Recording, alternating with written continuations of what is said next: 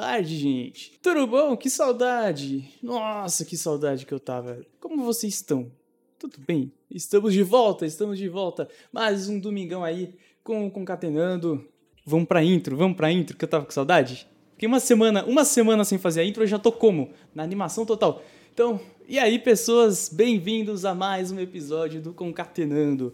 Que beleza! E dessa vez falar de coisa boa, né? Falar de coisa boa, falar de cinema. Tá chegando época agora de Oscar, teve um monte de premiação. Mano, cinema na veia, velho.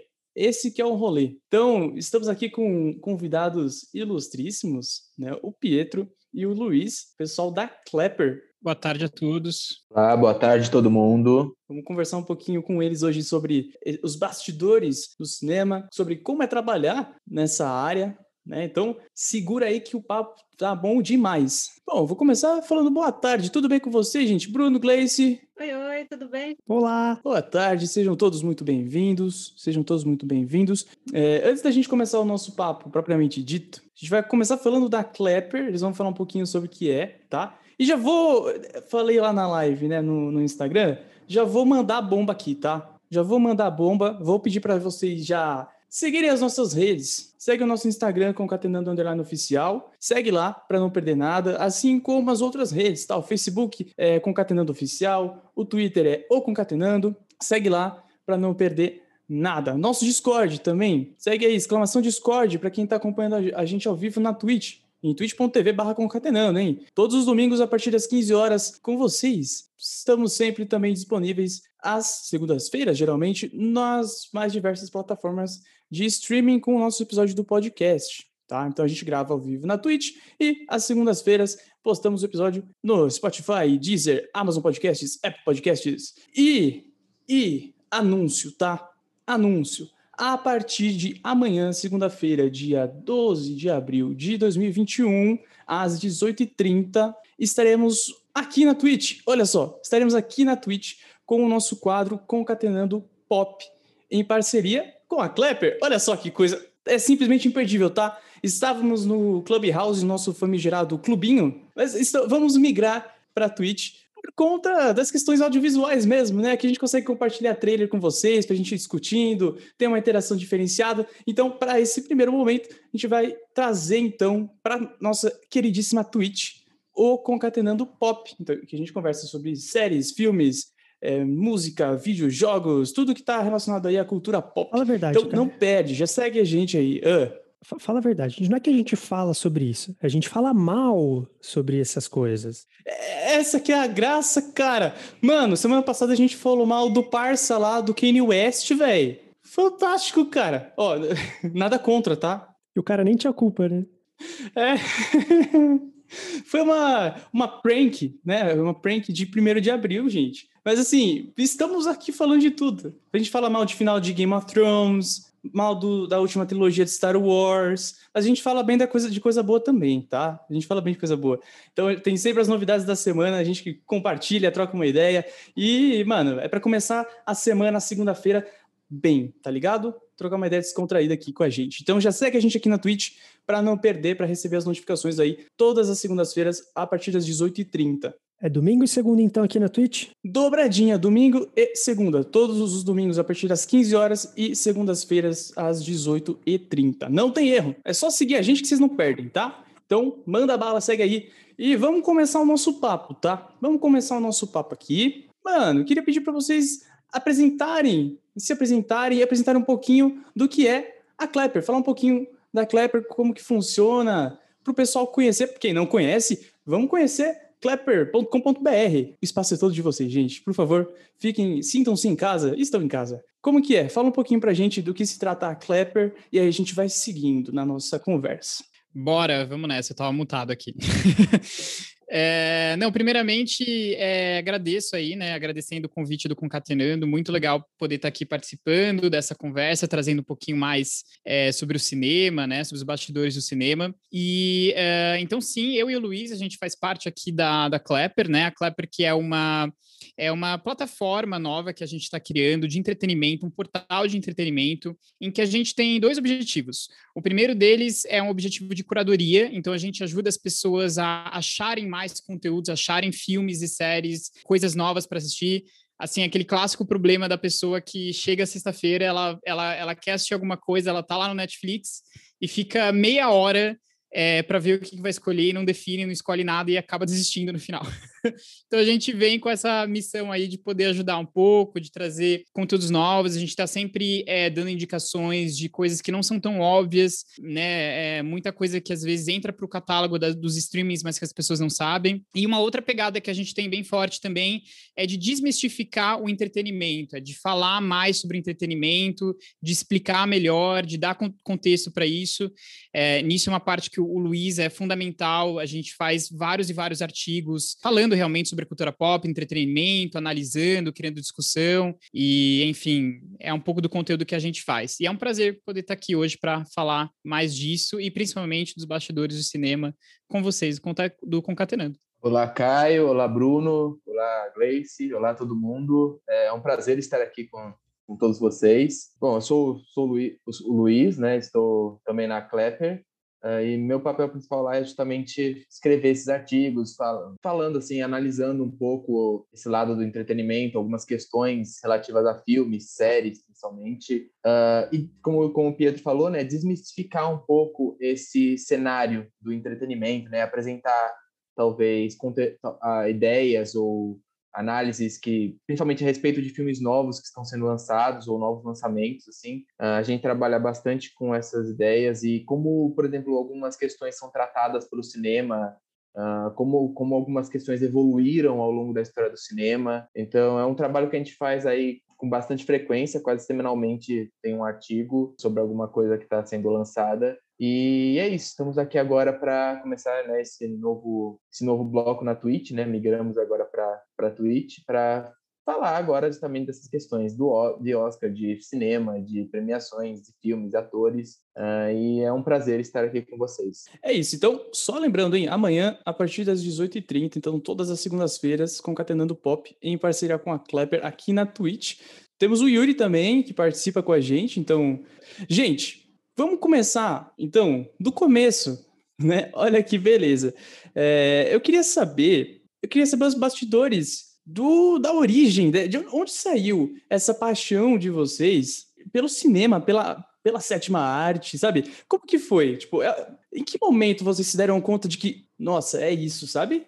Eu quero trabalhar com esse rolê aqui, velho. Como, em que momento vocês se deram conta que era o caminho que vocês gostariam de seguir? Como que foi esse estalo para vocês? Ou não rolou? Olha, para mim, é, vem de um, de um, de, um, bom tempo já. Acho que desde criança, realmente, sempre tem aquele clichê, assim, e, e eu faço parte desse clichê é, do pessoal que acaba estudando cinema, assim, de quando era muito criança, roubar a câmera dos pais, assim, sair gravando as coisas.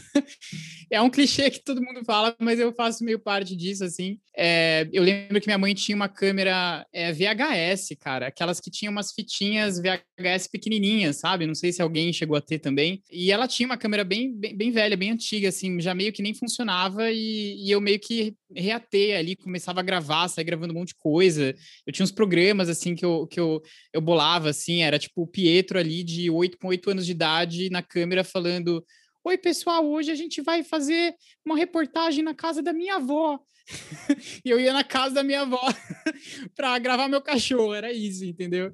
Mas eu adorava pegar a câmera e sair por aí. E acho que foi já o primeiro estalo, assim, que deu, que eu gostava muito disso. Mas foi só com 15 anos mesmo que eu eh, percebi mesmo, assim. Eu queria muito ser ator, na verdade. Estudei teatro por muito tempo. E aí, aos 15, realmente, que me bateu o estalo mesmo, que nem o, o Caio falou. Que foi de, não, eu, é cinema que eu gosto. Eu gosto desse lance de poder montar os filmes, de é, realmente dos bastidores, de por trás, de realmente né, fazer todo o processo artístico de filmagem. É, e aí daí foi crescendo, né? Começou filmar várias coisas, enfim, depois fui fazer faculdade, me formei em roteiro, roteiro é a minha especialidade, mas eu gosto também de, de dirigir, eu, na verdade, se eu faço só o roteiro, é, me dá um tique nervoso, não tem como, mas roteiro é o meu principal, digamos assim, né, é o que eu estudei mesmo. E, mas veio daí, com 15 anos mesmo, que eu comecei a, a fazer um monte de coisa, assim, gravar na escola, fazer muita coisa com isso. Eu não sei dizer, eu, eu diria que, assim, o meu estalo, estalo mesmo, também tinha sido um pouco mais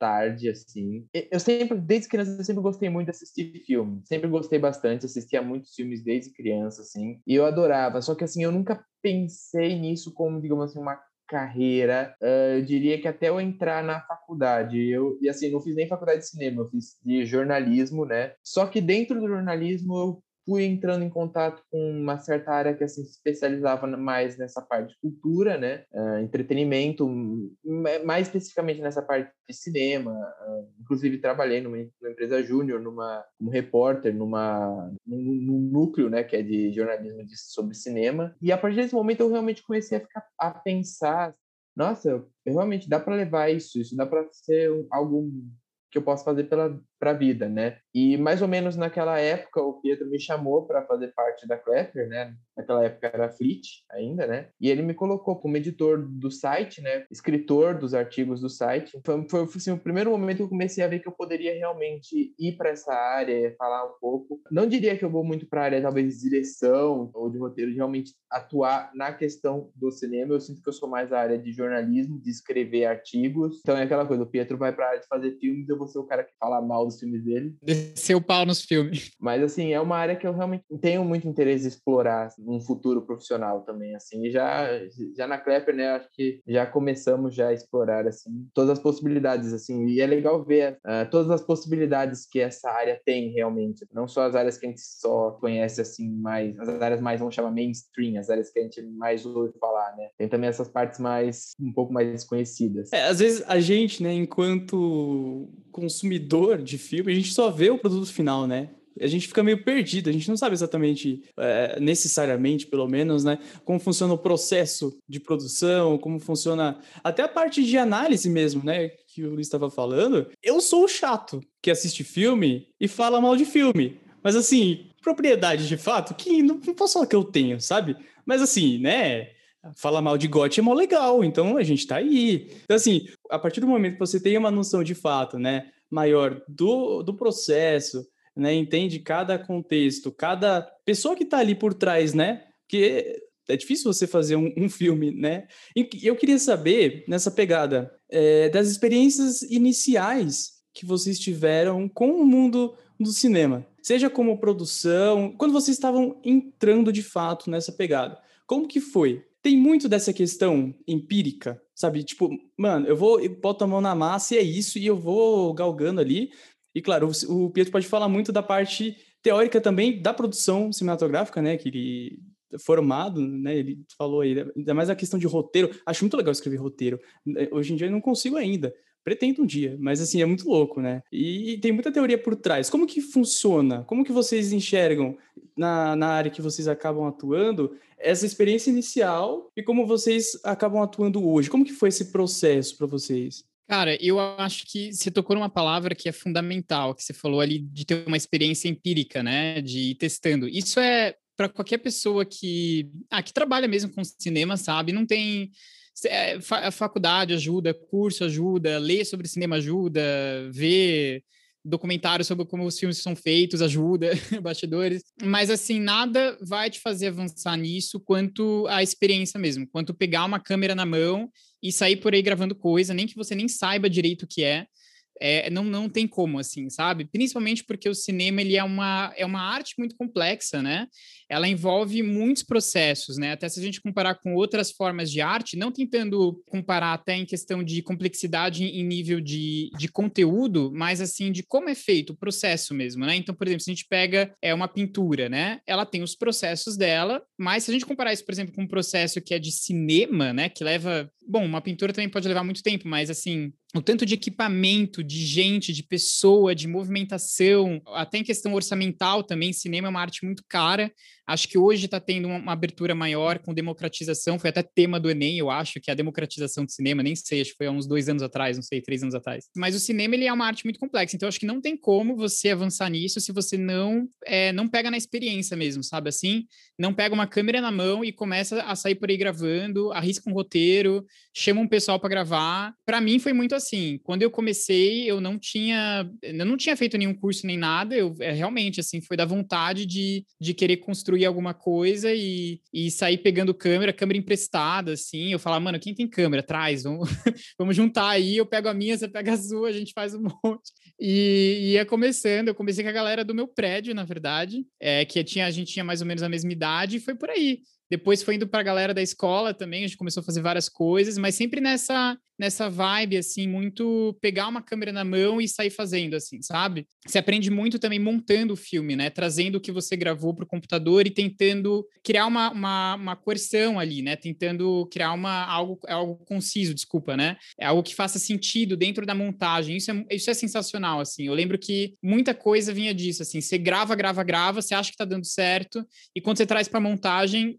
que você vai literalmente montar o filme, editar ele, né, sequência pós sequência, cena pós cena, é que você começa a perceber se tá dando certo ou não. Então é que nem montar um quebra-cabeça mesmo. E vai muito de experiência, é muito ir lá e fazer. Até, até por isso que eu acho que as escolas que, de cinema que dão mais certo são as que focam em experiência. Mas, mas eu acho que não tem nada com uma prática, assim, como você pegar uma câmera na mão e sair fazendo. Bom, no meu caso, como eu já falei, a minha parte é mais na questão de escrita, né? Eu sempre gostei muito de escrever, sempre assim, desde, desde pequeno eu gosto muito de escrever, de, de escrever textos, escrever contos e artigos também.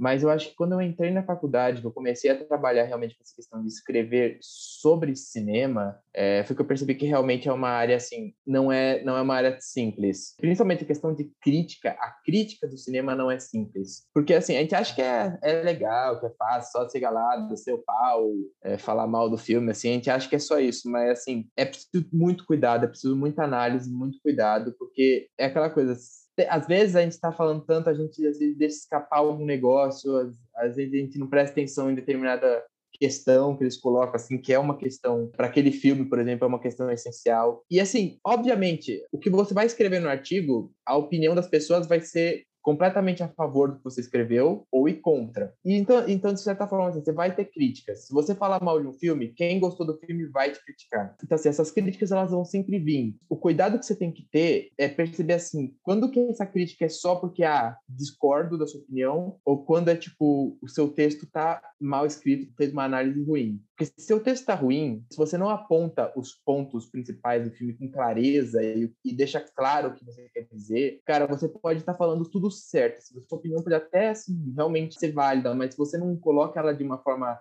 precisa e uma forma bem analisada, sabe, as pessoas deixam, deixam de levar a sua a sua opinião em consideração. Quero emendar aqui uma, uma pergunta para cada um, na verdade. Quero saber um pouco mais do, do, do, processo, de como é. Quero montar um filme, um curta-metragem, assim, com o que eu tenho que me preocupar? Porque, a priori, eu pegaria uma câmera só, saia gravando, depois joga no PC. Imagino que seja assim, o que, que eu preciso fazer ali, bem, bem por cima, né? Você pode até falar em Hollywood e os Olhos Mortais.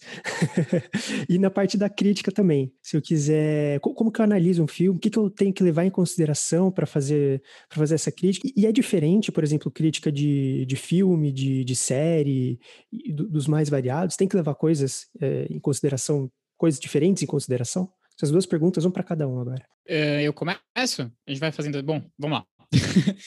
Olha, o processo de cinema, é que nem você falou, realmente tem, é, é, difícil realmente é, destacar porque tem, você acaba tendo duas vertentes mesmo, que é assim, é o, é o que a gente fala de baixo orçamento ou alto orçamento, né? É claro, né, se você está realmente só começando, tudo é válido, você quer pegar uma câmera, sair gravando e montar no, no PC, é, isso é cinema, não, não, não se engane, sabe? Assim, não é porque você está começando que não deixa de ser, né? É, você está fazendo arte, você está fazendo cinema. Agora, se a gente vai para um lado que é mais profissional, é claro que existem uma série de etapas que, que são feitas, né? Que são consolidadas, é, digamos assim, são métodos que são é, é, é, conhecidos por funcionar, digamos assim, né? E que você passa. Isso tendo você no baixo orçamento ou no, no alto orçamento, né? Que nem você falou, os meros mortais ou Hollywood, né? Mas claro que assim, né? Hoje, assim, por exemplo, no Brasil, se você pegar um filme de extremo baixo orçamento, começa que assim, não tem como você fazer um filme. Eu até estava participando de uma conversa disso é, um, é, alguns dias atrás com um cineasta de, de, baixo orçamento, né? E assim, não, você não escapa muito ali da faixa dos 100 mil reais, por exemplo. Então começa ali. E isso é muito baixo orçamento. Isso é, é cinema, assim guerrilha, que é o que o pessoal fala,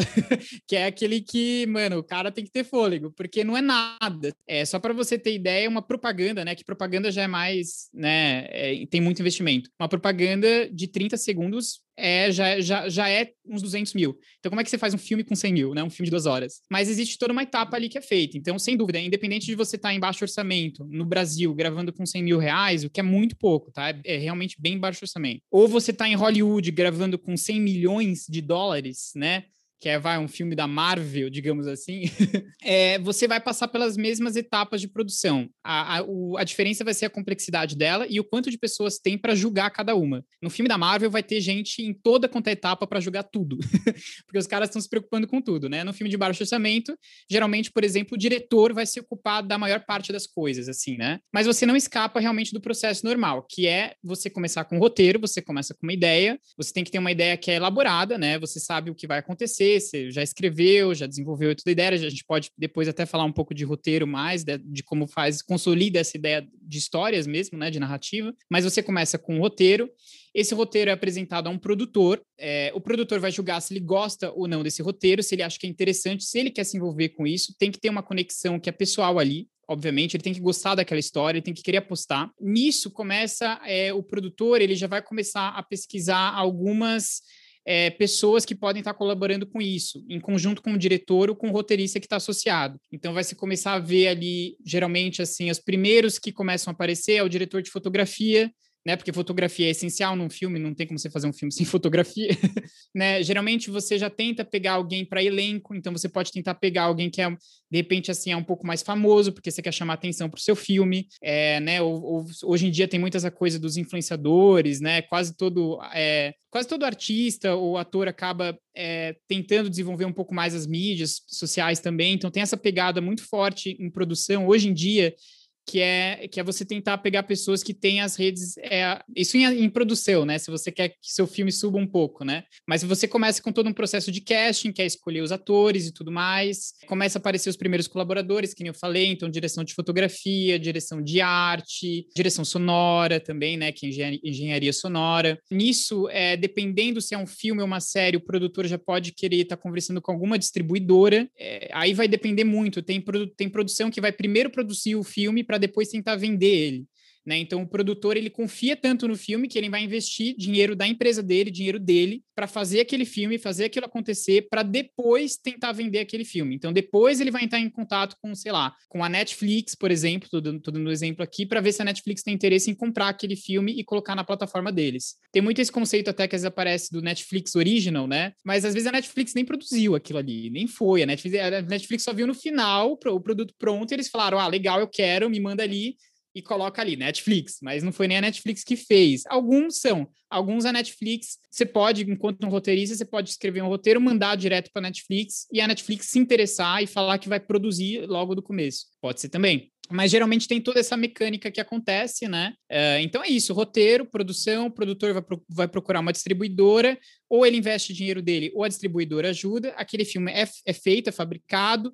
Depois dele ter sido gravado, que é um processo bem intenso, né? De gravação mesmo, que envolve todas as áreas ali ele vai ser montado. Então, a, o processo de montagem, o processo de edição, é aí que tudo vai para o computador, para o PC, que nem o Bruno falou. Aí depende se o filme tem necessidade de efeitos visuais, efeitos especiais, isso vai estar tá entrando ali, trilha sonora, é, mixagem sonora, tem toda essa questão que entra ali no final até o filme ser é, fechado mesmo, né? O pessoal fala que é lock, né? Dá um lock ali na, na edição. Fazem-se alguns testes, né? Nenhum filme sai sem teste de visualização, então chama ali uma galera para ver, para assistir o filme. Se o filme é de Hollywood, é até mais longe. Eles chamam um público de teste. Não sei se muita gente não, é, não sabe disso, mas é, se o filme é grande, se ele é de alto orçamento, é muito difícil, a não ser que seja um diretor muito autoral, assim, uma pessoa que é muito artista. Se não, é, por exemplo, filme da Marvel, assim, sem dúvida. Eles chamam um público de teste para mostrar algumas cenas, alguns cortes diferentes do filme. Esse público que está lá assistindo, eles assinam um contrato que eles não podem falar nada do filme, senão eles vão ser multados. Eles vão dar a opinião deles, o que eles acham, e conforme essa opinião, o filme pode ser mudado ainda ele volta para montagem para ser mudado, e aí só depois disso, desse longo processo ali de, de montagem, de teste, etc., que o filme é finalizado, enviado para realmente para distribu distribuidora, e aí começa um processo de distribuição, pode ser cinema, pode ser streaming, né? Agora na pandemia a gente viu esse crescimento do streaming muito grande, porque o pessoal não vai para o cinema, né, obviamente. Então tem muito filme que era para sair em cinema da distribu de distribuição brasileira, por exemplo, que não está indo agora para cinema, porque não tem como, né? Tá tudo fechado, e está indo direto para o streaming ou plataformas VOD. Mas é um pouco isso, é um pouco essa alinhagem, tanto para baixo orçamento quanto alto orçamento, é um pouco isso que acontece. Vou falar um pouco agora, respondendo um pouco a pergunta do Bruno sobre a questão de crítica, né? Bom, a crítica eu acho que ela não é tão. Não vou dizer que ela é tão complexa de fazer quanto os filmes em si, né? Mas, é, como eu falei, você precisa ter muito cuidado ao fazer uma crítica de filme, e para isso você precisa ter muita atenção quando você está vendo o filme. E sim, é difícil você reparar em todos os aspectos técnicos do filme, assim, é muito difícil. Geralmente as críticas elas não vão falar de todo mínimo detalhe técnico, assim, elas vão falar do, do quê? Do que, do que mais se sobressai. Então, é, eles vão focar, por exemplo, mais em questão de roteiro, de trama, né? Se a trama é coerente, se ela tem um começo, meio e fim coerente, se ela tem uma história, uma narrativa assim, que faz sentido, né? Se ela tem um, um andamento, uma evolução que faz sentido. Ela vai analisar as atuações, se, é, se elas estão condizentes com os papéis, se elas se os atores e atrizes interpretam bem os papéis, né? Vai focar também um pouco no diretor, na questão de fotografia, vamos falar às vezes da montagem. Tem muito filme, por exemplo, que é criticado, muito filme, principalmente assim, filmes de ação recentes, assim, também são muito criticados, por exemplo, porque às vezes é uma é uma montagem, uma edição muito confusa nessas cenas de ação. Então é explosão para todo lado, é corte muito rápido, coisa assim que geralmente tem bastante nesse tipo de, tipo de produção, assim. É uma crítica que muita gente faz. Vão checar também esse efeito, por exemplo, podem checar também efeitos visuais, é, se está condizente, se é muito usado, se é usado uh, de maneira eficiente, se, sabe, melhora o filme ou se acaba prejudicando o filme. Tem, tem filmes, inclusive, que mesmo efeitos especiais bons acabam, uh, acabam prejudicando a história, assim, um pouco, porque são muito, muito utilizados. E a questão do crítico é que ele tem que realmente, assim, ele talvez não consiga falar de tudo isso, mas ele tem que tentar falar do máximo que ele conseguir e, de novo, falar com clareza e apontar assim, explicar os pontos que ele levanta com clareza. Então, ah, a atuação de tal, de tal ator é muito boa. Por que ela é muito boa? O que, que se destaca nessa atuação? Uh, o que, que faz com que ele se destaque dentro do elenco, sabe? O filme tem momentos que não são que não são bons. São, então, assim, por que esses momentos não são bons? De que maneira eles prejudicam o filme?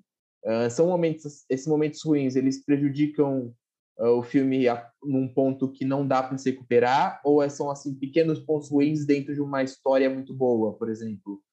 Então você tem que estar atento a tudo isso. E existem várias maneiras de estar atento a isso, sabe? Você pode, assim, dependendo do filme, você pode tentar talvez assistir sem nenhuma interrupção, não, não faz nenhuma interrupção. Ele só se concentra no filme. Tem gente que, inclusive, tem, tem crítico que leva caderninho uh, junto com ele para ir fazendo anotações durante o filme que é, que é isso, o, o, momento, o momento em que você tem a melhor percepção assim do que está acontecendo é quando está assistindo o filme. Então, muitas pessoas levam o caderninho para imediatamente já ir anotando, assim, e para lembrar depois. Quanto mais tempo você. É aquela coisa, né? quanto mais tempo você demora para começar a produzir a sua crítica, mais difícil é manter né, as suas percepções do filme. É mais difícil você lembrar o que você queria falar sobre determinado aspecto do filme ou não. Uh, e isso é um problema que eu já tive várias vezes, sabe? Às vezes eu, sabe, eu não consigo escrever, não consigo começar a crítica logo de imediato, uh, demoro muito, assim, é, às vezes ela empaca na hora de escrever, você tem que fazer um esforço maior para lembrar o que, que você está fazendo, assim. Um outro aspecto que eu acho que é importante mencionar é o seu, é a sua relação com o público. Porque você tem que lembrar, você não está escrevendo essa crítica ou não vai escrever, não vai ser escrita só para pessoas que amam o cinema, que estão dentro da área de cinema. Você vai escrever para pessoas assim, que às vezes gostam, só gostam desse filme, mas não tem todo esse conhecimento. Então você tem que escrever de uma forma uh, e, e, expor os seus argumentos de uma forma que essas pessoas, uh, vamos chamar as pessoas normais, as pessoas que nem sempre estão dentro desse mundo, elas também possam compreender o que você está tá dizendo você pode escrever também assim alguma, alguns aspectos mais formais, em aspectos mais assim, uh, se aprofundar um pouco mais nas suas análises, porque é aquela coisa, não é porque o público não tem todo o conhecimento sobre cinema que ele é idiota. sabe? Ele é perfeitamente capaz de entender o que você está escrevendo. Ah, e às vezes é uma coisa um pouco mais complicada, um pouco mais complexa. Essa, esse ponto você explica um pouco melhor. Só que assim, nem tudo precisa ser, sabe, explicadinho como se você estivesse dando aula para um bando de criança. Você vai explicar porque a atuação do cara é ruim, a pessoa vai entender, tá? Ele tá falando que a atuação do cara é ruim por causa disso, disso, disso. Às vezes você vai falar assim de um aspecto mais técnico, sei lá, você vai falar de porque a fotografia é muito bonita, assim, assim. Você até explica um pouquinho melhor, mas assim, o público tem capacidade de entender. Isso é importante, porque assim, isso é nesse ponto dessa linguagem que você estabelece sua conexão com o público. Uh, então, é aquela coisa, como eu falei, vai falar da mensagem, vai falar das atuações, da direção, assim, quando você explica assim, os pontos mais complexos, mas assim, dá uma explicação que você daria para uma pessoa assim, uma pessoa normal. É isso, sabe? Dá, dá a explicação que você daria para uma pessoa normal, eu acho. E de resto, eu acho que é mais isso, sabe? É ter muita atenção, é realmente prestar muita atenção no filme que está escrevendo, no filme que você está analisando, ter consciência que assim talvez não dê para perceber todos os aspectos, então focar talvez nos aspectos que mais se apresentam, né, no filme, os aspectos mais chamativos do filme. Talvez assim, não demorar muito para realmente começar a colocar as coisas em algum lugar, escrever as coisas, mesmo que não seja assim no texto definitivo, como eu falei, num bloquinho ou sabe, imediatamente depois, sabe, já é colocar, já, escre já abrir um artigo e colocar tudo que você pensou durante o filme para você conseguir uh, voltar para essas ideias mais, mais facilmente. E, assim, ter em mente que, assim, ter, uh, usar de uma linguagem que ela é acessível ao público, uh, mas que, assim, trate ele como realmente um público normal. Mano, eu tenho uma, uma questão, tá? uma, uma dúvida. Como que funciona? Qual mais difícil é você fazer uma análise, fazer uma crítica de um filme que você tem uma identificação muito forte com? Uma franquia, uma saga porque assim, a, gente fica meio no hype, né? Então, às vezes, você vai assistir o um negócio, você tá no hype. Eu falo por mim, tá, gente? Nossa, eu vou num hype, mas tão absurdo. Isso me frustra tanto. A gente conversa toda semana, basicamente, sobre isso, no Concatenando Pop. Porque assim, nossa, eu vou numa expectativa. Eu coloco muito, muito, muito no filme. E aí, às vezes, é, é um filme bom. Só que eu esperava tanto que aí eu, eu quebro minha cara, sabe? Como que funciona isso para você enquanto você está ali assistindo o filme? Acontece de repente de você ter que assistir várias vezes, ou pelo menos mais de uma, para esperar o hype baixar, ter uma experiência de fã, depois assistir de novo, falar não, tá, agora eu vou olhar para as questões técnicas de fato. Acontece isso? Como que funciona esse rolê? Então, uh, eu vou dizer por experiência própria também que acontece. Eu vou dizer que assim, não é raro. Tem, tem, existem filmes que realmente trazem esse hype muito maior, né? Filmes, séries, uh, que trazem esse hype muito maior, que buscam excitar o público, né? E assim, o crítico tem que entender que assim, ele, é, ele também é um ser humano, sabe? Ele pode ter o hype, ele pode, ele pode assim ceder um pouco ao hype, só que assim na análise dele é realmente difícil fugir um pouco assim, mas você tem que tentar o máximo possível fugir desse hype. Você tem que analisar o filme pelo que o filme é, pelo que o filme apresentou. E nesse, nesse aspecto, até dá para você falar, tipo, o filme prometeu muito e não entregou tudo isso. Você pode falar isso. Isso é até uma coisa até interessante para os fãs. O filme que vocês estão esperando tudo não é tudo que prometeram, sabe? Ou então o contrário, você pode falar, pô, prometeram e entregaram exatamente o que, o que a gente esperava. E assim, é, é, o que eu falo, a gente, eu não sei, eu sinto que a gente pensa assim na crítica como uma coisa assim para falar nega, coisas negativas. A gente tem essa ideia de crítica para falar mal, para descer o pau, para mas assim, crítica, você não existe problema em você fazer uma crítica positiva assim. E realmente, sabe? Não existe nem problema em você fazer uma crítica muito positiva se você sentiu que o filme é um filme muito positivo. Só que de novo, se você vai fazer uma crítica positiva, você tem que falar por que ela é positiva. E, e não dá para e nesse e é esse momento que você tem que tentar se livrar um pouco do hype. Eu, eu vou falar pela minha experiência própria, sabe? Eu sou muito muito fã de Senhor dos Anéis. Analisando criticamente, eu tenho que fugir um pouco, eu tenho que esquecer um pouco que ele é meu filme favorito. Eu tenho que esquecer que assim, a parte de mim que assim é apaixonada pelo filme e analisar, o filme é de fato muito muito bom para ter esse hype. Se ele é tão bom assim, por que ele é bom? Tem uma cena épica no filme por que ela é épica? O que, que faz com que ela seja épica. E aí, de novo, você tem que explicar essas coisas, você tem que dizer assim, realmente, argumentar, você tem que elaborar a sua explicação para esse argumento. Uh, então, por que essa cena é épica? Porque ela tem tais valores, ela, ela implica um negócio muito emotivo, ela traz uma emoção muito forte para o público e ela se encaixa muito bem na trama, porque a trama até então ela estava uh, indo para um determinado caminho e esse é o momento em que a trama vira. Enfim, você pode dar a explicação que você quiser, mas assim, você tem que dar essa explicação. Porque dando essa explicação, primeiro que você entra em contato um pouco mais com os seus sentimentos, uh, o que você está sentindo e o que o público pode sentir ao assistir aquele filme. E segundo, de novo, lembrando, o crítico também é humano. Então, não dá para ele fugir desse lado humano lado humano ele gosta de assistir coisas, a gente gosta de ver filmes, a gente gosta de ver teatro, a gente gosta de ver séries. Então, assim, não é abdicar completamente desse lado, é, é explicar esse lado, é explicar como o filme se afeta por esse lado esse lado de, novo, de hype, de, emoti de emoção, passionalidade, podemos dizer assim, de, de ser uma coisa assim que você considera grandiosa, porque no momento que você começa a explicar para o público por que aquela coisa é grandiosa, de novo, é, você meio que assim, você vende, é, é quase como vender um produto, sabe? Você vende o filme, uh, se ele é bom ou ruim e por quê, e você consegue, de novo, se conectar mais com o público. Você consegue falar para o público, ó, o filme tem algo, por exemplo, o filme tem algumas cenas que realmente são muito épicas. Essas cenas uh, fazem com que toda a trama seja grandiosa, assim, uma, um exemplo. Assim. É, isso, é isso que você tem que dizer para o público, sabe? Por que o filme é bom, por que você deve ou não assistir ao filme, ou então é simplesmente falar: eu assisti o filme, eu achei isso.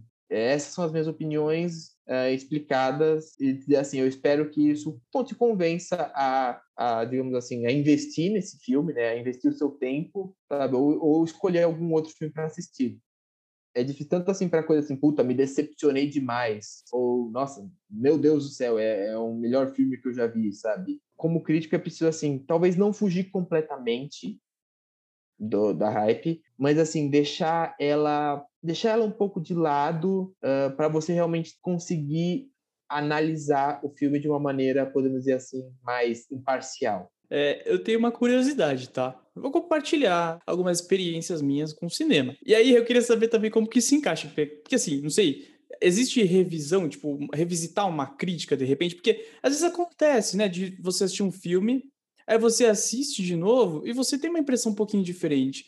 Gente, tem filme que eu, é, assim, para quem esteve no nosso especial de fim de ano, sabe que tem um filme na minha vida que eu posso ter assistido mais do que eu deveria. Não sei se vocês têm um filme desse para vocês. Tem um filme que, assim, eu assisti umas seis vezes no cinema, o que é bizarro mas eu assisti umas seis vezes no cinema. E aí, cada vez que eu assisti, eu, eu gostei mais do filme. Eu já eu não sei quantas vezes eu assisti esse filme. Eu curti muito.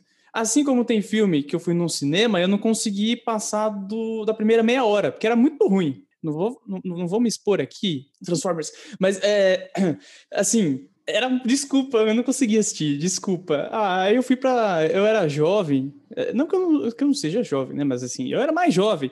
E aí eu só saí com os meus amigos e a gente foi para Playland mesmo e ficamos jogando joguinho na Playland, velho. Ah, muito mais da hora. Enfim, acontece. Como que vocês lidam com isso? Tipo, pensando em crítica mesmo, tipo, de, às vezes acontece de revisitar uma crítica de, sei lá, ou de você não conseguir terminar de ver um filme de muito ruim assim, tipo, tem uns filmes meio cagados, né?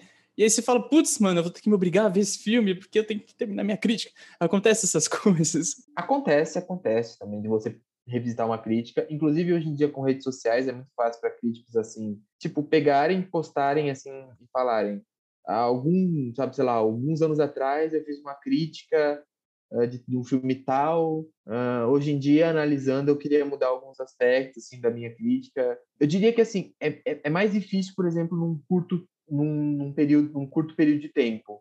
Quando você realmente vai assistir um filme para criticar, você tem que ir com boa atenção, com uma atenção muito grande, uh, para já de cara tentar pegar o máximo de detalhes possível e escrever a sua crítica com bons argumentos, assim. Mas claro, depois pode passar alguns anos, né? Você tem mudança de opinião, você saber as pessoas mudam com o tempo, né? E daí você pode reassistir o mesmo filme e falar, puxa, não é tão bom, não é tão ruim quanto eu lembrava. E daí você pode publicar um texto, ó, falando, ó, quem me conhece há um tempo sabe que alguns anos atrás eu falei de tal filme falei tal coisa, gostaria de mudar a minha opinião, porque eu percebi alguns pontos, e daí realmente, de novo, explicar os seus pontos, dar argumentos, porque você está mudando de opinião, assim. Eu não, não diria que é uma coisa extremamente comum de se ver, mas assim, acontece. No caso de um filme ser muito ruim e você sair no meio, eu tive, eu tive experiência com isso, assim, uh, numa crítica que eu fui fazer. Se eu não me engano, eu lembro, assim, o filme se chama Sereia, Lago dos Mortos. Era um filme de terror russo. E assim, eu queria sair no meio. Eu, eu comecei a ver o filme, chegou um momento que eu falei, mano, eu não acredito. Por favor, só acaba. Acaba o filme assim. Mas assim, eu tinha que assistir até o final. Porque eu tinha que escrever a crítica. Não é como assim, se eu fosse assim, ah, eu tenho que escrever a crítica porque vai que, né, no final ele fica bom. Não era o caso desse filme. Realmente você percebia que não ia ficar melhor com o final. Mas assim, você tem que, assim, ir até o final. É, é, você realmente tem que ir até o final quando você vai escrever uma crítica para realmente falar tudo, assim, falar todas as questões do filme. É, é o que eu falo, existe uma questão recompensadora que você vê um filme muito ruim, assim, um filme que você quer se largar no meio para uma crítica, que é o fato de que você pode escrever uma crítica descendo pau. E, e, principalmente esses filmes, assim, se for realmente um filme muito, muito ruim, cara, dependendo da situação, você pode escrachar, sabe? Fala mal, assim, fala, fala tudo, assim, sabe? Libera toda a sua raiva do filme na crítica, sabe? Obviamente, sempre assim, de novo, apresentando argumentos, mas não precisa, sabe, digamos assim, manter o, manter, assim, o decoro máximo. Você pode, você pode falar, ah, o filme é ruim mesmo, o filme é, um, filme é uma droga, o filme é filme é, obviamente, sem xingamento, sem começa a falar. O filme é muito ruim mesmo, gente. É, é absurdo de ruim. Fala, fala mesmo, sabe? E daí é aquela coisa, você, obviamente, você vai ter que estar aberto para você alguém discordar, sabe? Existe um lado bom nisso tudo, que é realmente você poder falar. E, e, e assim, você vê que assim, é uma, são críticas divertidas de se ler também, porque, sabe, tipo, teve uma crítica recente de um filme, de uma, de uma crítica, assim, renomada, assim, da Veja, né? Ela tava falando de um filme que tava muito hypado, né? E ela falou que a melhor coisa do filme era o final, porque acaba. E assim, sabe, dá para você tirar umas coisas assim, esses momentos assim. E hoje em dia também tem muita tem muito crítico que vai num caminho, digamos, mais informal, digamos assim, numa falada mais informal. Então, assim, você vê assim crítico de críticos que estão no YouTube, assim, eles de vez em quando eles eles realmente eles destilam um pouco os sentimentos amargos que eles tiveram no filme. É, é, e assim, torna o vídeo assim, e é uma coisa que eles fazem propositalmente, porque torna o filme mais divertido de se assistir. De novo, tem que tomar cuidado com a hype, tem que tomar cuidado para assim, não, não se deixar levar por ela, uh, nem, nem assim, se deixar levar pela raiva que você teria de ver um filme muito ruim. Mas assim, você não precisa reprimir completamente esses filmes e ser assim, não, vamos ser completamente imparciais. Assim. Uh, não, você pode, sabe o que eu falei? Decide, sabe? Você pode liberar suas emoções. É até bom, porque torna a crítica mais interessante de se assistir, de se, de se, de se ler. Eu queria voltar um pouquinho pro trocar um pouquinho de assunto, na verdade, voltar para o foco do Pietro, que é o roteiro, e eu quero saber mais do processo de, de, escrita de um roteiro. Como funciona isso? Você tem a ideia e você só coloca no papel, ou você já escreve pensando no público-alvo? Como que funciona essa parte de, de, escrita? Você simplesmente tem um texto, joga, depois você vê o público-alvo, tem, tem várias revisões, três, quatro, como que é esse processo todo? É, eu só queria antes falar, só para poder enaltecer em relação às críticas, que é até muito engraçado, porque na, na Clapper, enfim, gente, às vezes a gente recebe algumas cabines. Agora na pandemia é mais complicado porque as cabines são feitas no cinema, né? E às vezes assim a gente tem que criar uma distribuição do que a gente vai fazer crítica, do que a gente vai assistir. E, e a gente tem que dar oportunidade para tudo, para todas as distribuidoras. O que, que é a cabine? A cabine é uma oportunidade que a distribuidora dá para os críticos poderem ver a, o filme antes dele ser lançado. Então, geralmente, assim, uma semana antes dele ser lançado, você é convidado, antes da pandemia, né, no cenário ideal. É algum cinema que vai exibir aquele filme, você vai lá, às vezes o cinema tá fechado, você entra meio que, não, não escondido, mas assim, pela, pelas entradas laterais, assim. É, você vai, faz a cabine, assiste o filme com outros críticos, né, e você faz a sua crítica. E é por isso que muitos críticos conseguem fazer, é, publicam a crítica antes do filme ter lançado, né? Não é que eles assistiram pirata nem nada, não, é que eles tiveram acesso ao filme antecipado, né? É, na Clapper a gente recebe algumas cabines também e a gente tem que fazer uma mediação do que a gente escolhe. A gente não pode só assistir os filmes da Warner, sabe assim? Porque são mais bem feitos. a gente tem que fazer de todo mundo, né? Porque a gente quer manter um contato com todo mundo. E é muito engraçado, porque tem algumas vezes, assim, que chegam umas críticas que... Alguns, algumas cabines de alguns filmes que a gente sabe que, meu, já vê ali na hora que é muito ruim. Aí o Luli tem que fazer aquele... Luiz tem que fazer aquele esforço monumental de eu não quero assistir esse filme, mas eu vou ir para poder fazer uma mediação com a, com a distribuidora.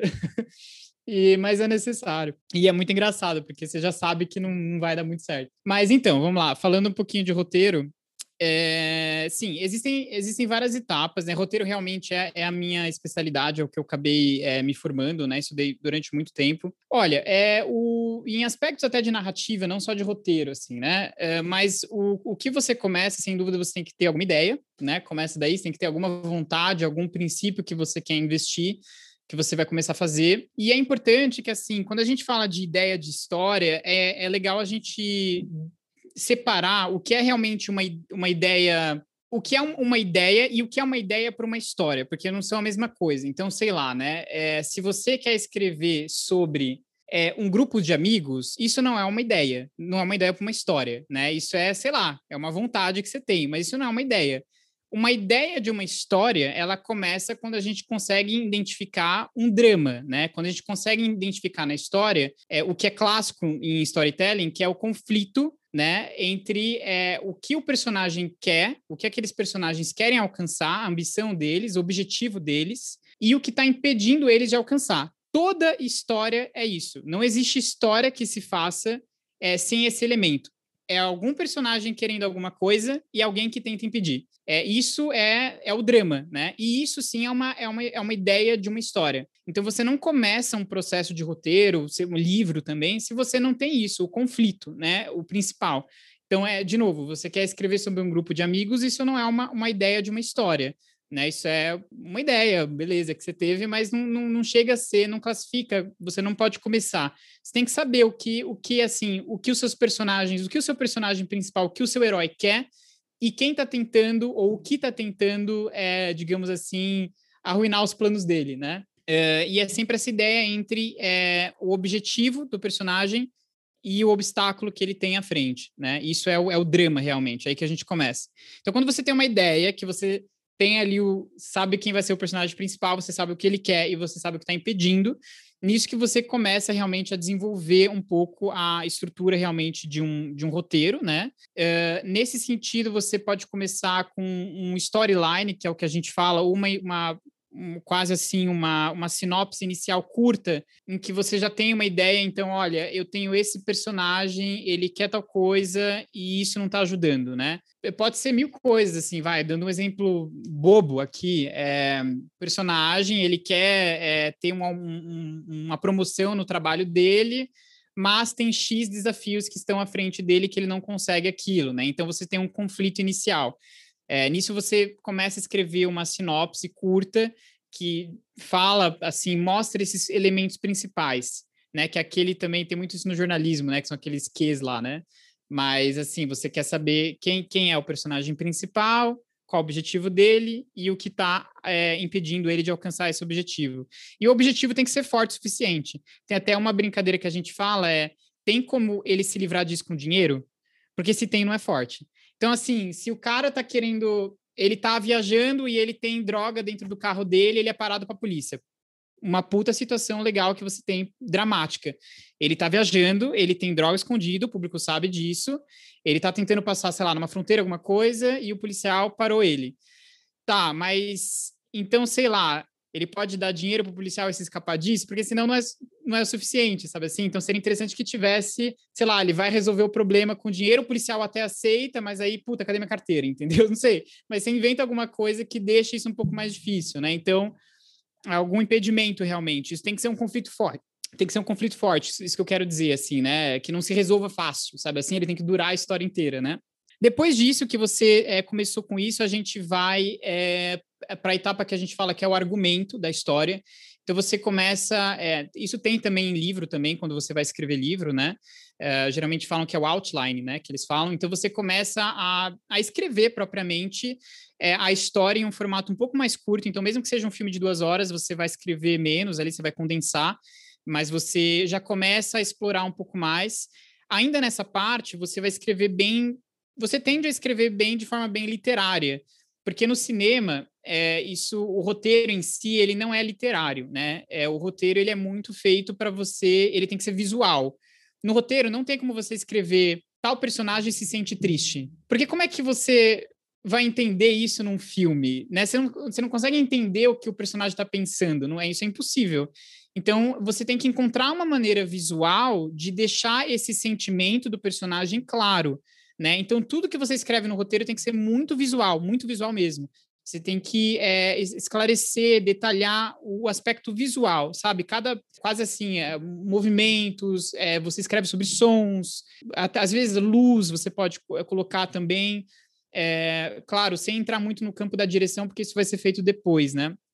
Mas geralmente assim, então você tem uma ideia, você escreveu sua sinopse inicial, seu storyline, você vai para o argumento, que é um desenvolvimento disso, né? Depois você começa a fazer é, uma estrutura realmente, que é a gente fala em roteiro, a gente fala que é a escaleta. Então, é assim, se no argumento a história começou a ter forma, né, um pouco mais, você já começou a escrever de uma forma literária um pouco mais a história, na escaleta é onde o roteiro vai tomar forma. Então você começa a separar tudo aquilo por cenas, digamos assim, que é o que a gente chama de sequências, né? Então, na escaleta, você vai definir é, quais são os locais, que hora do dia está acontecendo e o que está acontecendo ali.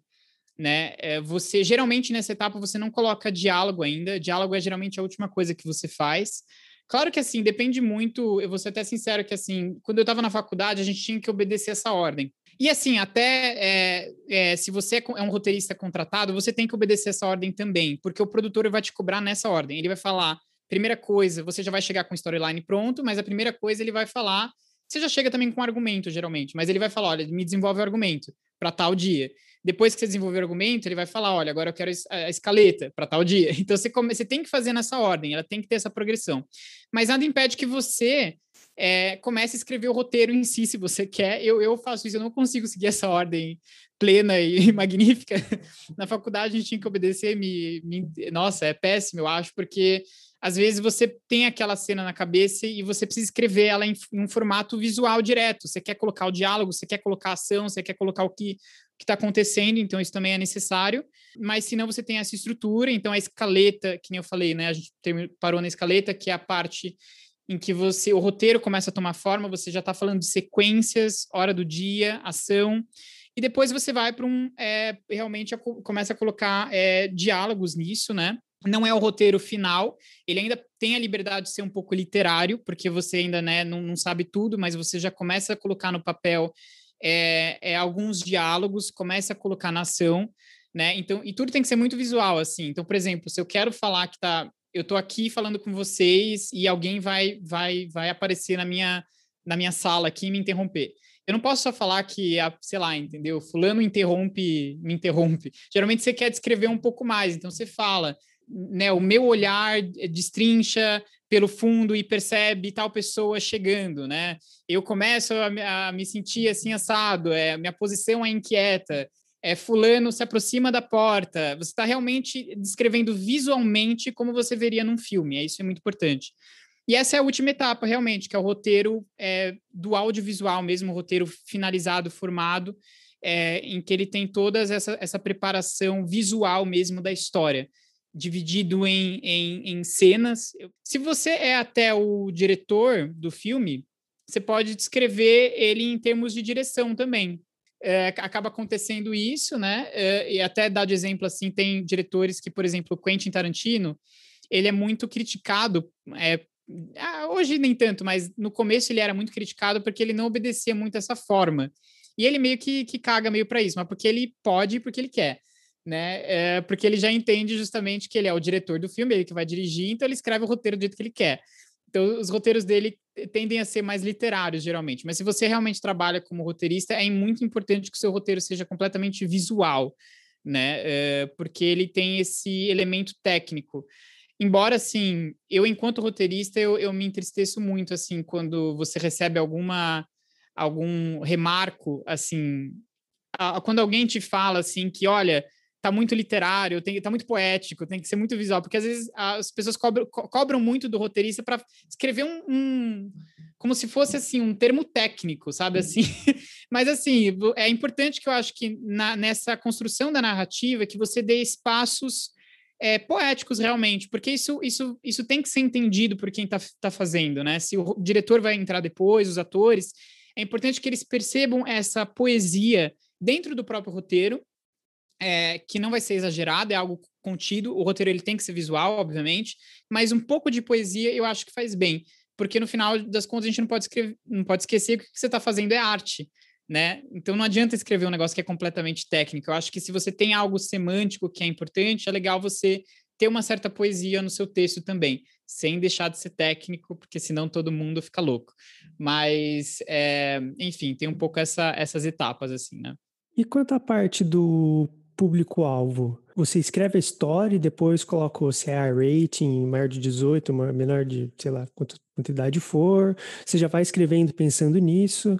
Essa parte específica, como que funciona? Essa parte, ela vai entrar muito em questão de produção e distribuição. Então depende muito assim, se você realmente, se você se você está só escrevendo a sua história, né? Por exemplo, nos Estados Unidos tem muito isso assim de é, o roteirista ele vai, ele escreve a história do jeito que ele quer e depois ele vende o roteiro dele. Então, nesse sentido, ele tá pouco se lixando, ele vai escrever o que ele quer.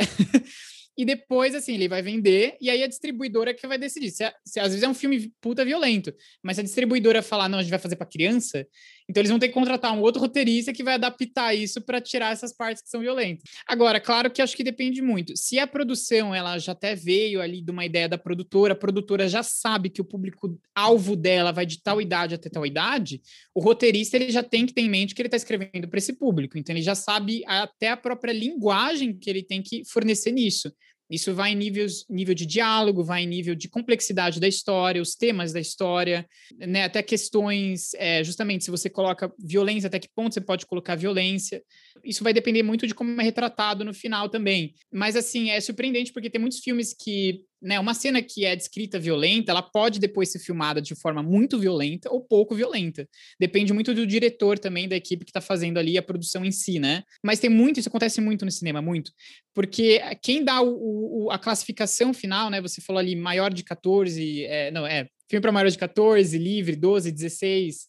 É, quem faz essa classificação é uma agência que ela não faz parte da produção. Então, assim, a produtora ela tem a vontade dela. Eu quero que o, o público-alvo seja tal idade. Então, ele tem que tentar classificação. Vamos tentar cobrir isso. Depois eles vão enviar o filme para essa agência que faz essa classificação e é eles que vão falar. Eles vão ver o filme inteiro e eles vão falar: olha, tem essa cena aqui, essa cena tem muito sangue, tem uma pessoa ali que tá a cabeça saiu rolando, não dá para uma pessoa de, de 12 anos assistir, vamos colocar a classificação X, né? Então, nos Estados Unidos, eles brigam muito, que é geralmente assim, filme, por exemplo, né? É, da Disney, essas coisas assim, da Marvel, tem que tomar muito cuidado, porque às vezes, se você extrapola um pouco, essa agência regulamentadora pode dar um R rating, que não é bom para eles, porque eles querem um público-alvo é, mais abrangente. Filme volta para a edição, para ele ter aquelas cenas cortadas ou ter aquelas cenas refeitas às vezes, para mandar de novo para a agência é, regulamentadora para eles reavaliarem o filme e aí falarem: ah, beleza, vocês cortaram tal cena, diminuíram o sangue, é, sei lá, tem um pouco menos violência, o lingu linguajar não é tão vulgar, então a gente desce um pouco a, a classificação, né? Uh, e acaba tendo um pouco essa pegada. Mas eu diria que é uma mistura entre a produtora e a, a distribuidora, com essas agências regulamentadoras, e o roteirista que tenta seguir tudo isso é, junto com as outra, outra equipe também, né? O resto da equipe. Uma coisa que eu fiquei pensando, assim, enquanto o Luiz falava, principalmente, né? Qual é o papel da crítica em relação ao cineasta, às pessoas que produzem o filme, em relação ao público? Então, enquanto público, assim, o que me parece é que a crítica, ela, ela fornece as ferramentas para entender o meu gosto. Então, por que, que eu gostei de um filme? Aí eu vou lá na crítica e eu, e eu olho quais são os critérios estéticos que ele está ele está me dando de argumento, que eu olhe e fale, caramba, é por isso mesmo que eu gostei. Então, uma experiência pessoal, por exemplo. Eu descobri que eu gosto muito de fotografia, que eu sou muito visual. Então, às vezes eu não presto atenção na história, às vezes eu não presto atenção no que eles estão falando. Mas a imagem, ela me pega muito.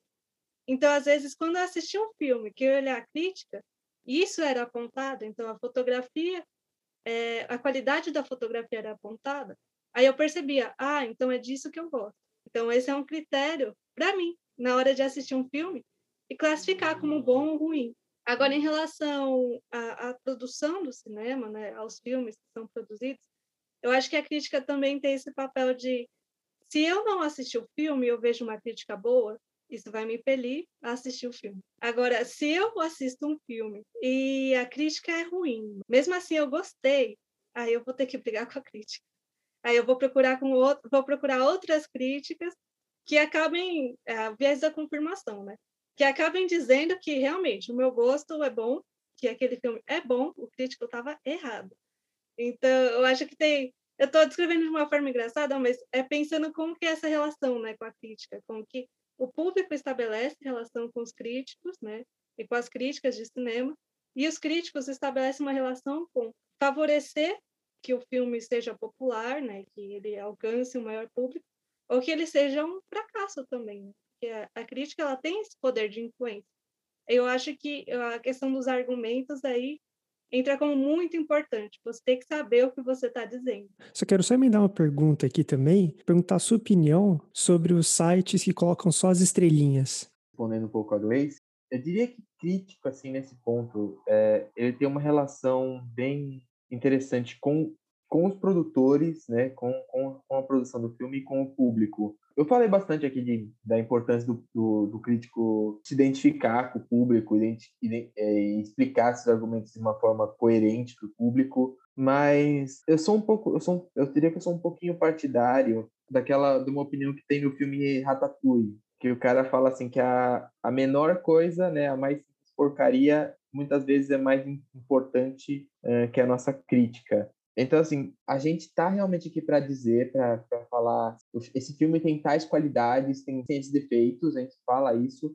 Eu não diria que a gente tem um poder tão grande para influenciar. Se a gente, se a gente falasse, tipo, ah, a crítica é horrível, nossa, filme é horrível, a menos que a gente realmente seja muito consenso, assim, e todo mundo esteja descendo muito, assim, o pau no filme, mas uma crítica em si só, acho que, assim, a gente não tem tanto poder para falar, assim, para mudar, para dizer assim, ah, eu não vou ver esse filme porque porque a crítica falou que é ruim. Eu não diria que a gente tem tanta essa influência, a menos nesse caso, como eu falei, todo, todas as críticas em todo lugar tiver muito, muito negativa. Eu sinto que a gente tem talvez até o poder oposto, sabe? A crítica negativa acaba influenciando as pessoas muitas vezes a assistir o filme.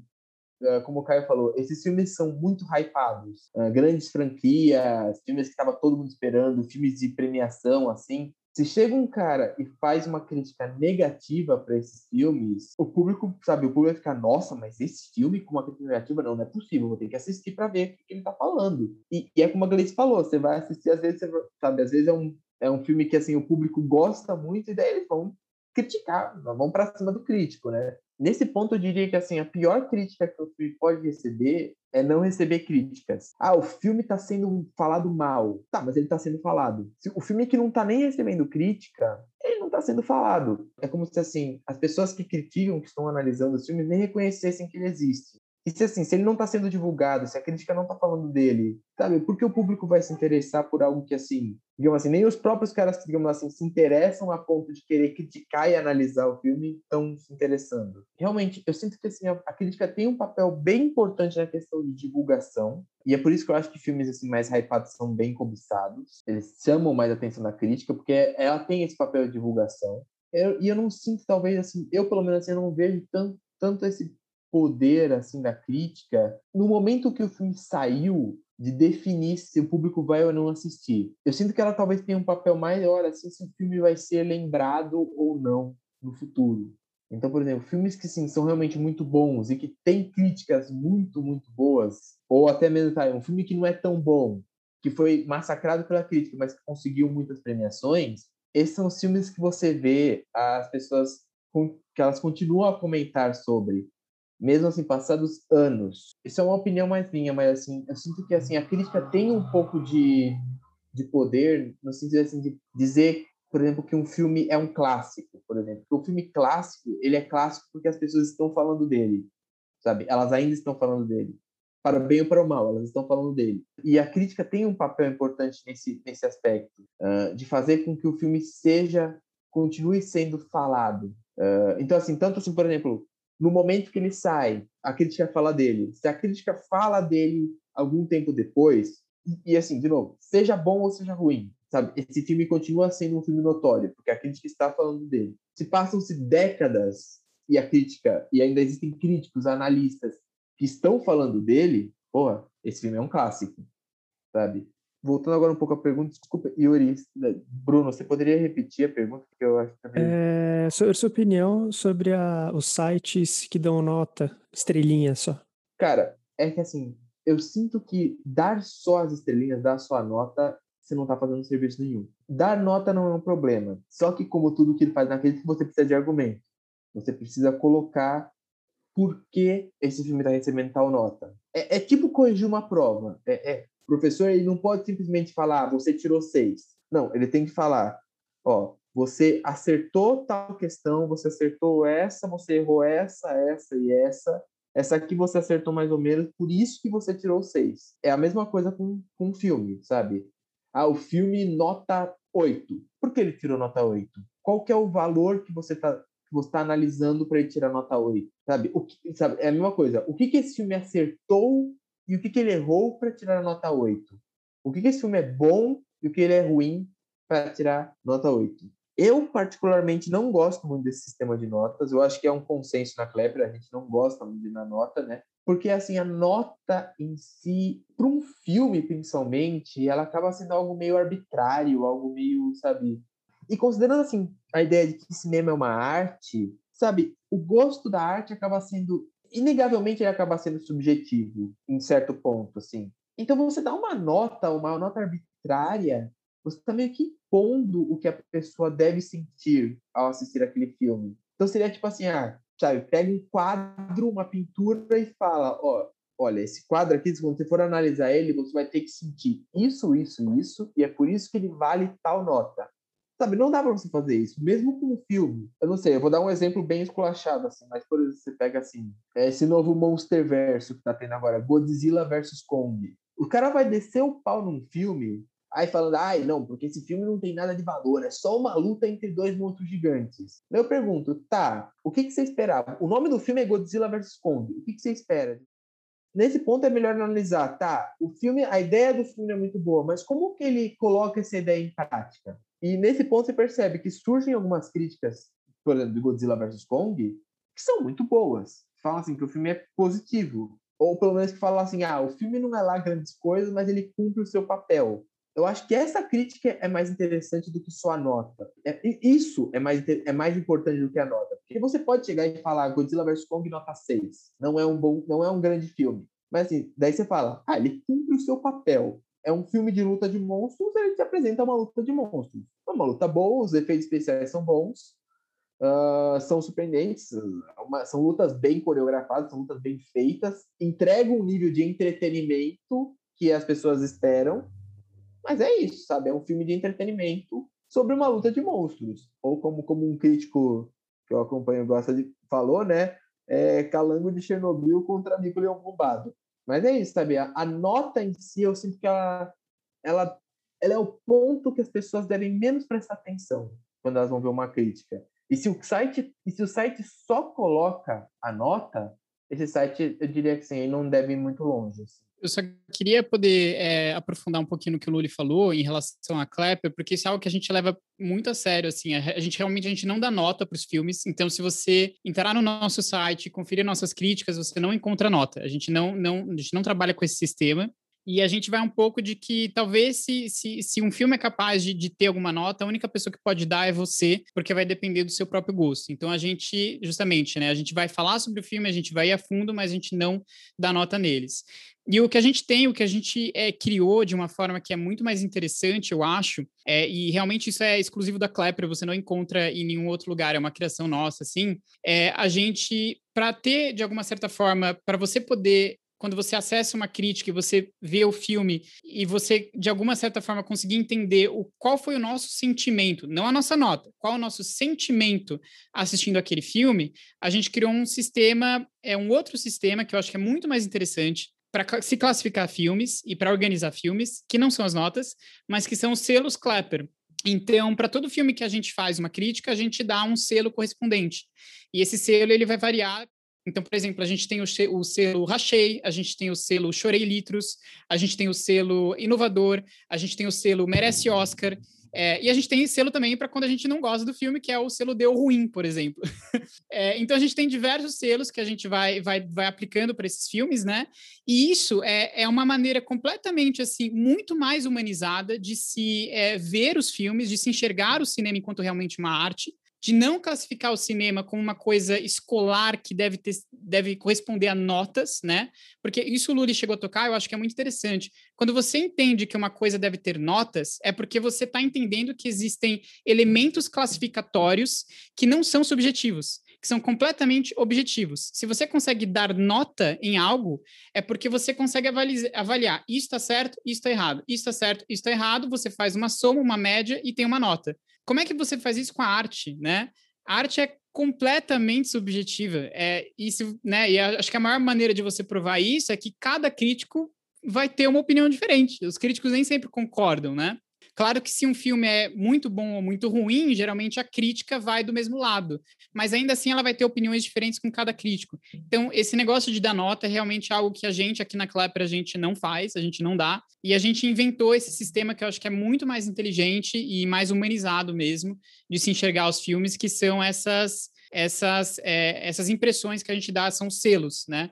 E é muito mais, eu acho que legal, porque na hora você já bate o filme, você já bate o que é o filme. Então, se a gente está falando de um filme, a gente coloca o selo rachei, aquele selo significa mesmo que é o filme é engraçado, senão a gente não teria dado aquele, fio, aquele selo, né? Então a gente já está querendo dizer ali, é, de um primeiro encontro, de um, de um bate-olho, é o que é aquele filme, sem ter que dar nota, sabe? Assim, você tem que dizer que é cinco, seis ou sete. Então, isso é, acho que é bem legal, assim, algo que a gente faz, que eu e o Lully, a gente tem essa, eu, eu e o Luiz, a gente tem essa, essa mesma visão, assim. Eu, eu acho muito legal, velho, eu acho muito legal. É, enquanto público, a gente se identifica muito com isso, né? Até a linguagem é, é muito essa, né? Tipo, você vai ver um selinho lá, chorei litros, ah, mano, eu já me identifico já, eu já falo, é para mim, sabe? Falo, nossa, eu vou ver agora. E aí você chama atenção para a crítica de fato, né? A pessoa bate o olho e fala, nossa, eu preciso saber do que se trata, e aí é uma bola de neve, né? E aí o, a pessoa só vai atrás e mais atrás, assiste o filme e depois dá os feedbacks. Isso que é muito legal, né? Poder ter essas trocas também é muito, é muito legal. Ó, oh, estamos encaminhando aqui para nossa reta final da nossa conversa. Eu queria trazer só uma, uma questão específica para a gente já ir encaminhando. É, falando especificamente, a gente entrou nessa questão da Clapper. Queria saber um pouquinho como que foi é, esse surgimento, né? Em que momento apareceu a Clapper na vida de vocês? Como surgiu essa, essa ideia? É, como que foi essa pegada? A Clapper, ela vem é, de uma história realmente, assim, muito antiga, até mesmo porque eu e o Luiz, a gente é amigo meu, nem, nossa, nem sei, Luiz, há quantos anos eu te conheço, mas de longa data, e, e, ela vem realmente de um caminho de muitas mudanças, realmente, até a gente chegar na Clapper, que é realmente é, né, o nosso, foi o nosso destino final, realmente o que a gente está fazendo hoje, né? E é realmente uma, é uma plataforma, um site, um, um, portal de entretenimento é novo, né? A gente começou mesmo assim, que a gente começou a postar, a fazer coisas, foi em, no final do, de outubro do ano passado. Então é muito recente, muito recente mesmo, mas a gente veio de todo um caminho que a, que a gente veio assim é, isso começou assim, lá atrás mesmo, é, acho que quando eu estava ainda na, na, escola, assim, que a gente fazia várias gravações, aí a gente decidiu criar a Fleet, que é a, a Fleet, a ideia da Fleet é dela ser mais uma produtora mesmo de, de filmes, né? É, a, com o passar do tempo, veio muito essa vontade de fazer produção de conteúdo, então não só filmes, mas produzir conteúdo,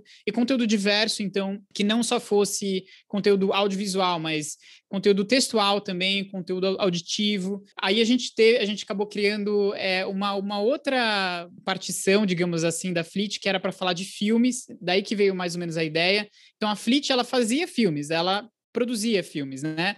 Claro, filmes eu tinha, nem sei quantos eu tinha, tinha 17, 18 anos, então coisa muito simples, assim, muito bobinha, mas era a ideia. E a gente foi é, deslocando disso, então não só fazer filmes, mas falar sobre filmes, falar sobre cinema. Teve todo um, um movimento aí que a gente fez é, antes da Clapper, né, que, que existia uma colaboração, que eu posso dizer assim, uma outra organização. Aí, e depois disso, depois de um bom tempo, a gente sentiu essa necessidade de realmente profissionalizar essa ideia, né?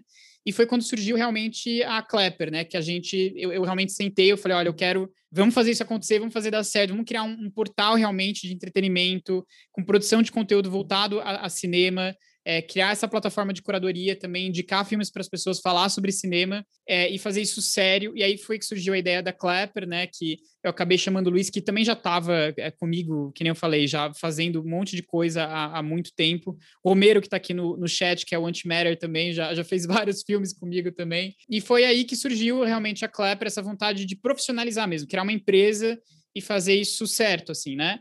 Uh, e aí que a gente veio com toda essa ideia realmente, essa, esse estilo que a gente tem de falar de filmes, é, de indicar os filmes, falar das estreias e ajudar as pessoas a descobrirem conteúdo novo, né? Uh, veio disso, mas a gente começou em outubro do ano passado, então super recente, e estamos aí agora com, com essa nova parceria com, com o Catenando também, que está super funcionando, e, e é isso, né? Reforçando, inclusive, né? Vocês até comentaram no começo a dificuldade que a gente tem. Gente, a gente vai precisar de uma parte 2, viu? Eu vou falar para vocês. A gente vai precisar de uma parte 2. Ah, tem muita coisa que a gente é, precisa falar que tem pra gente conversar aqui. Já fica aí, chat. Quem quiser um, uma parte 2, já levanta a mãozinha aí, manda aí uma mensagenzinha pra gente, porque, mano, o que não falta é assunto. Mas é, vocês chegaram a comentar, né, da nossa dificuldade. Eu, eu falo muito, eu, eu sofro com isso. Acho que quem hoje em dia não sofre com isso, né? A dificuldade de encontrar o que assistir nas diversas plataformas de streaming que tem por aí, né? O que não falta é plataforma, o que não falta é conteúdo, e a gente fica perdido, né? A gente fica três horas para encontrar um filme para assistir, quando você viu, já passou a noite e você não escolheu o filme ainda, né? E aí, eu, cara, vocês auxiliam muito e estão com uma iniciativa, né, no Clubhouse também, né, gente? Como que tá esse rolê? Conta aí pra gente, o Clubhouse da Clapper. Vamos lá. É, não, é sem dúvida, isso é um, é um, problema. Eu não sei se tem gente que é, que é igual assim a, a, a, mim, mas eu tenho um problema que eu, eu só consigo comer se eu decidir o que eu vou assistir. Então, se eu, eu vou jantar e eu tô ali preparado, eu só começo a comer quando eu descubro que eu vou assistir, senão não dá certo. Minha comida às vezes fria e eu tô lá escolhendo ainda também. E a Klepper, até ter, de alguma certa forma, começado a fazer essas listas, participado, tem ajudado bastante nisso, porque eu mesmo, pessoalmente, já começo a ficar mais atento do que está rolando, do, do, as novidades e tudo mais, e isso me ajuda também. Mas, então, é, na Klepper a gente realmente tem essa missão, a gente está é, como a Klepper é muito nova, tem muita coisa ainda que a gente quer colocar em prática, que não está, muita ideia que a gente tem para, nesse sentido de ajudar as pessoas a descobrirem novos conteúdos e, e a decidir, a, a elas ajudarem elas a decidir o que elas querem assistir. Então, tem muita coisa que a gente tá, tá estruturando, tá fazendo, mas que a gente quer colocar em prática logo em breve. Né, uma coisa que a gente quer começar a fazer muito forte são listas, a gente quer fazer como se fosse assim, cinelists, né, para poder ajudar com isso. É, uma coisa que a gente já está fazendo, que a gente já faz e que tem dado muito certo, é lá no Clubhouse. Então, assim, fica o convite para quem tem é, né, o Clubhouse. No momento, ele está exclusivo realmente só para iPhone, infelizmente, mas é, rumores aí de que a partir de maio ele já vai estar tá para Android.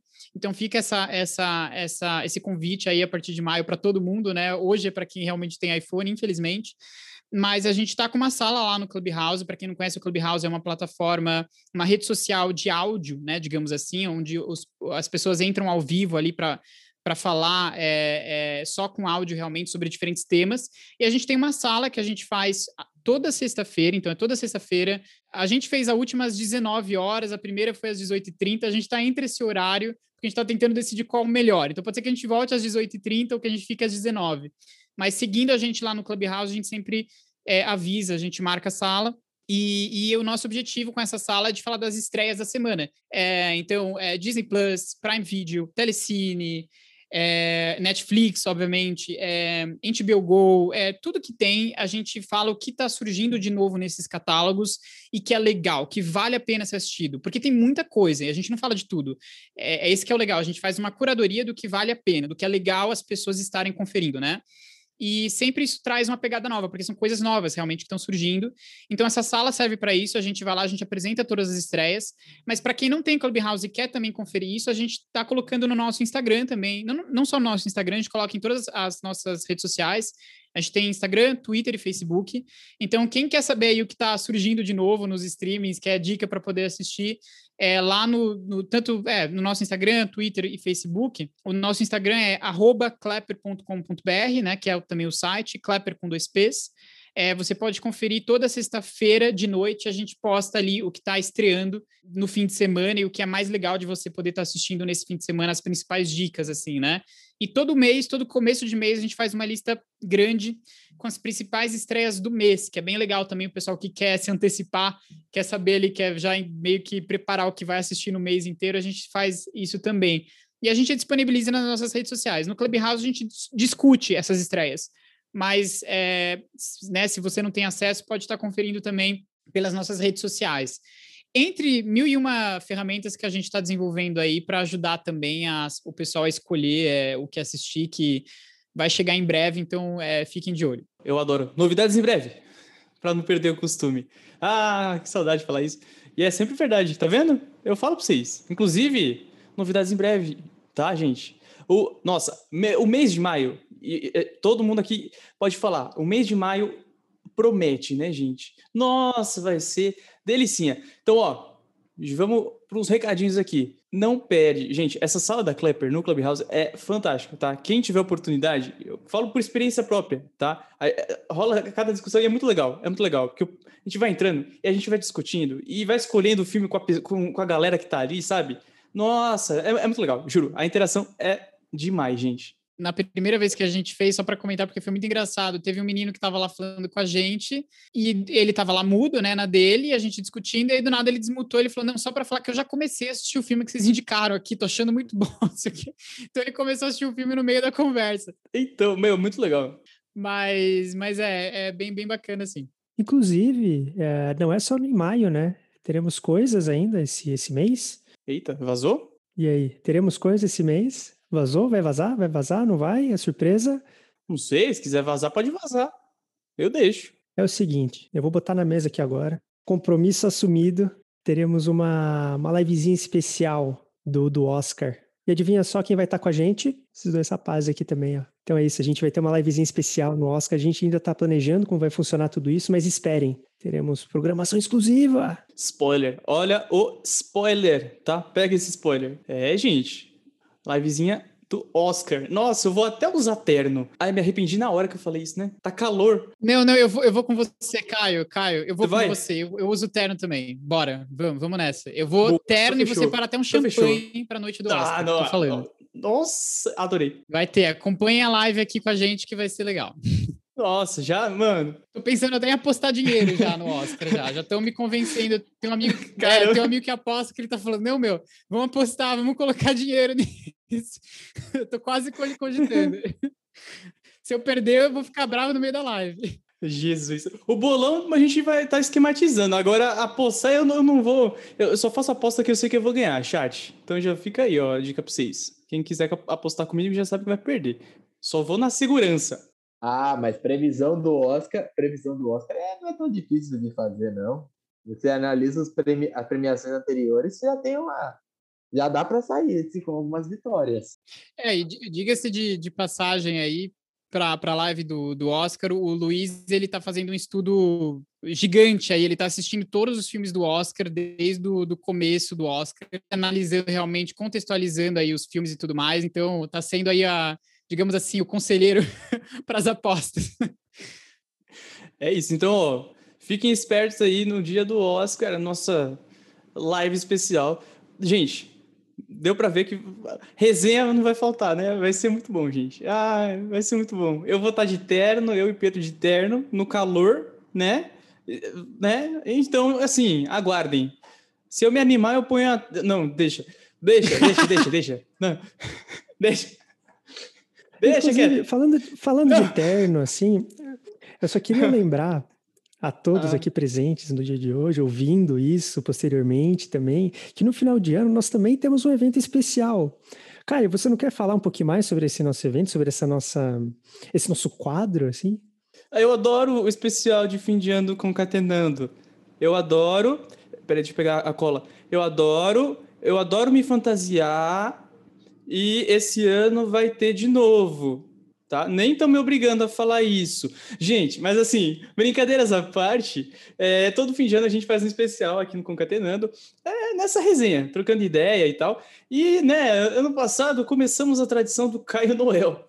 Né? Talvez um, um erro na minha vida, eu acho que não, porque foi legal. Mas é o problema é que aí eu, eu vou me, eu vou, ah, eu vou entregando umas coisas que aí o povo usa contra, sabe? Aí eu descobri esse ano que eu vou ter que fazer um, um arranjo, tá?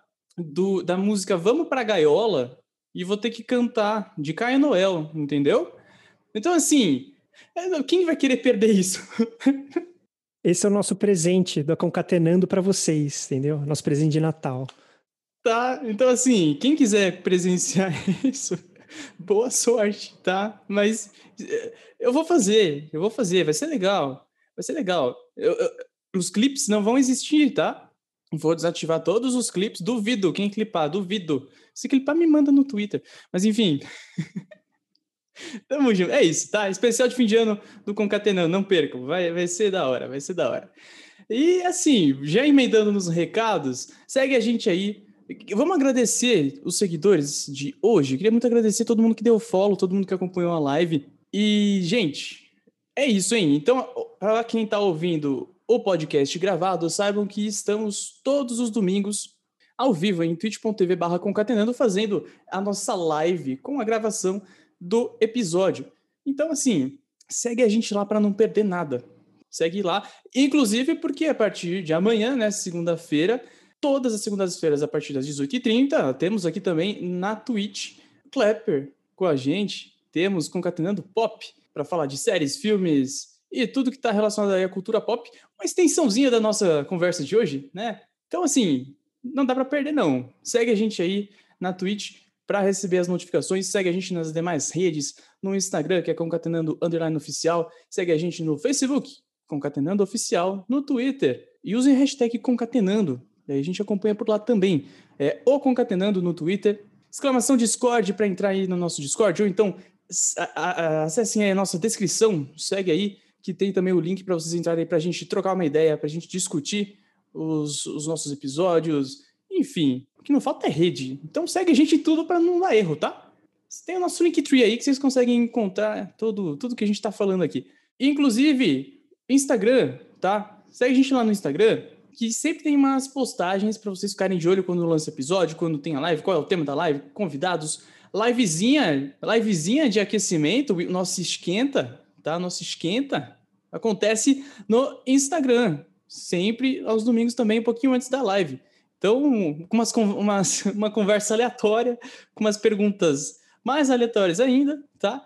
Então, é fantástico, é fantástico. Os meninos podem falar que, assim, é, é a coisa que vocês, não estão esperando, tá? Então, assim, é muito legal. Eu gostaria de dizer que teve uma pergunta que me travou ali, mas teve uma ali de entre, escolher entre dois animais que foi complicada. Só isso, só que eu digo. É difícil, são questões mais é, existenciais que demandam, nossa, uma reflexão, né? Então, quem não acompanhou, é isso. E a gente está fazendo um, um, um score para ver quem que escolhe o quê. É tipo um experimento social.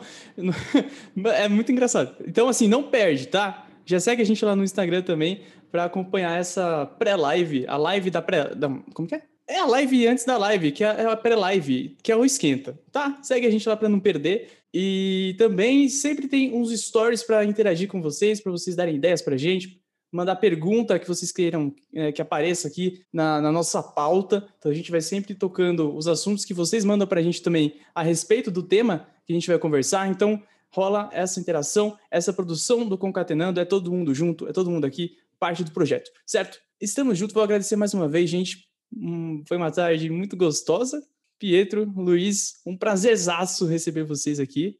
E amanhã tem mais, né? Prazer é nosso. É sempre muito bom estar aqui com vocês e de verdade mesmo, é muito, muito legal, muito gostoso mesmo. Acho que a conversa hoje foi, foi bem bacana e sim, amanhã estamos mais aí para falar das novidades do entretenimento. é um prazer é nosso, prazer é da Clepra aqui de poder estar tá, tá aí com vocês. Obrigado mesmo. Obrigado, Caio. Obrigado, Bruno. Obrigado, Gleice. É um, foi um prazer estar aqui uh, representando a Klepper também. E a gente se encontra amanhã para falar das novidades da semana também. Até lá. Falar mal das coisas também, né?